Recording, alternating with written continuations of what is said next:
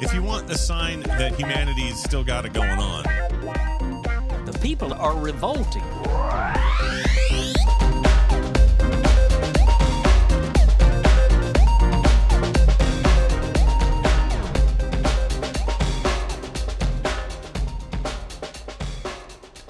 Welcome to People Are Revolting, a daily dose of disobedience.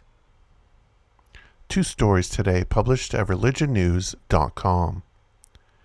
Thousands of people marched in Bangladesh's capital on Thursday to demand the governments of Bangladesh and India officially condemn comments by two Indian governing party officials deemed derogatory to Islam's prophet Muhammad. The march began at the country's main Baitul Mukarram mosque, but was blocked by police as it headed towards India's embassy a few kilometers away. The protesters demanded that Muslim majority nations boycott Indian products and cut off ties with New Delhi, and that Bangladesh Prime Minister Sheikh Hasina publicly condemned the comments made earlier by the two officials in Indian Prime Minister Narendra Modi's Bharatiya Janata Party.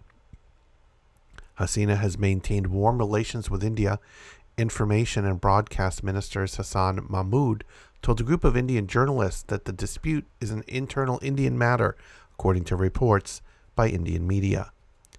As they marched, the protesters chanted down with Modi an insult to Islam will not tolerate. Many carried placards reading, We love Muhammad. After police stopped the march, a group of five people was allowed to head towards the Indian embassy, according to Shahidul Islam Kabir, spokesperson for the sponsors of the protest, Islami Andolon Bangladesh. The group vowed to continue its demonstrations. India's governing party has suspended one of the officials and expelled the other, but protesters say the actions are not enough. At least five Arab nations have condemned the remarks and launched official protests against India. Pakistan and Afghanistan also reacted strongly to the comments by the two party officials. They followed increasing violence against India's Muslim minority by Hindu nationalists who have been emboldened by Modi's silence about such attacks since he was elected in 2014. And another piece uh, related, also again from religionnews.com. This is written by Biswajit Banerjee.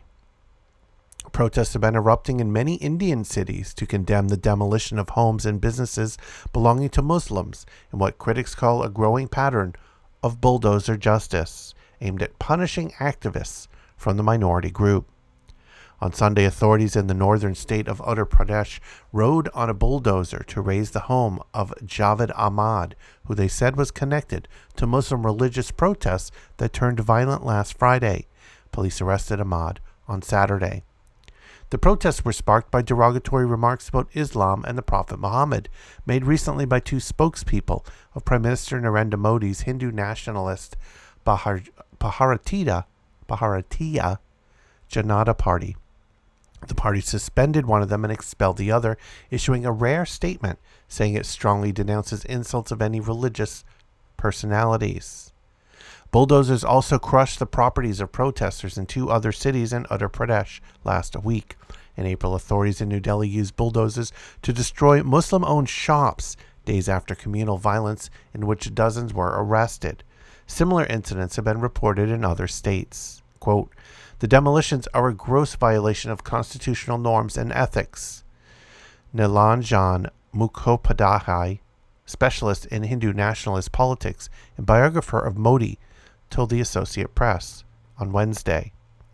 On Tuesday, 12 prominent people, including former Supreme Court and High Court judges and lawyers, sent a letter to India's Chief Justice urging him to hold a hearing on the demolitions, calling them illegal and a form of collective extrajudicial punishment. They accused the Uttar Pradesh government of suppressing dissent by using violence against protesters. Two people who were protesting the remarks by the governing party spokespeople died of gunshot injuries in clashes with police on Friday in Ranchi, the capital of Jharkhand, Jharkhand state. Several Muslim majority countries have also criticized the remarks, and protesters in Bangladesh called for a boycott of Indian products, leaving India's government scrambling to contain the diplomatic backlash. Violence has been increasing against Muslims by Hindu nationalists, emboldened by Modi's regular silence on such attacks since he was elected prime minister in 2014. Muslims have been targeted for their food or clothing or over interreligious marriages. The rights groups Amnesty International and Human Rights Watch have accused Modi's party of looking the other way and sometimes enabling hate speech against Muslims, who comprise 14% of India's 1.4 billion people, but are the second largest Muslim population of any nation. Modi's party denies the accusations. Over the week, Uttar Pradesh's chief minister, Yogi Adityanath, a Hindu monk turned governing party politician, told state authorities to demolish illegal buildings belonging to people linked to Friday's protests, in which more than 300 people were arrested. On Sunday, bulldozers turned Ahmad's house into rubble after authorities claimed it was built illegally, which Ahmad's lawyer and family denied. Quote, if the construction was illegal, why was no action taken earlier? Why did the government wait until the riot took place? asked Shaukat Ali of the All India Majlis e Ittihadul Muslimin political party. Officials say the demolition, demolitions only target illegal buildings, but rights groups and critics say they are an attempt to harass and marginalize Muslims, pointing to a wave of rising religious polarization under Modi's rule. On Saturday, Adityanath's media advisor tweeted a photo of a bulldozer and wrote to the rioters, Remember, every Friday is followed by a Saturday, suggesting there would be repercussions. His words sparked an immediate reaction, with many calling the demolitions a clear punishment.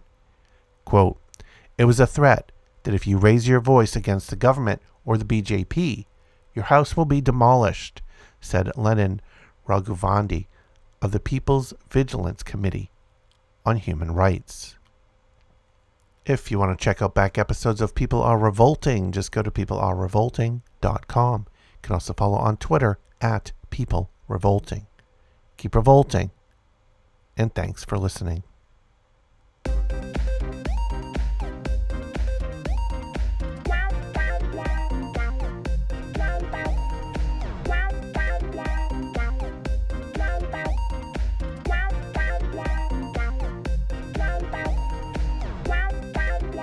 If you want a sign that humanity's still got it going on, The people are revolting.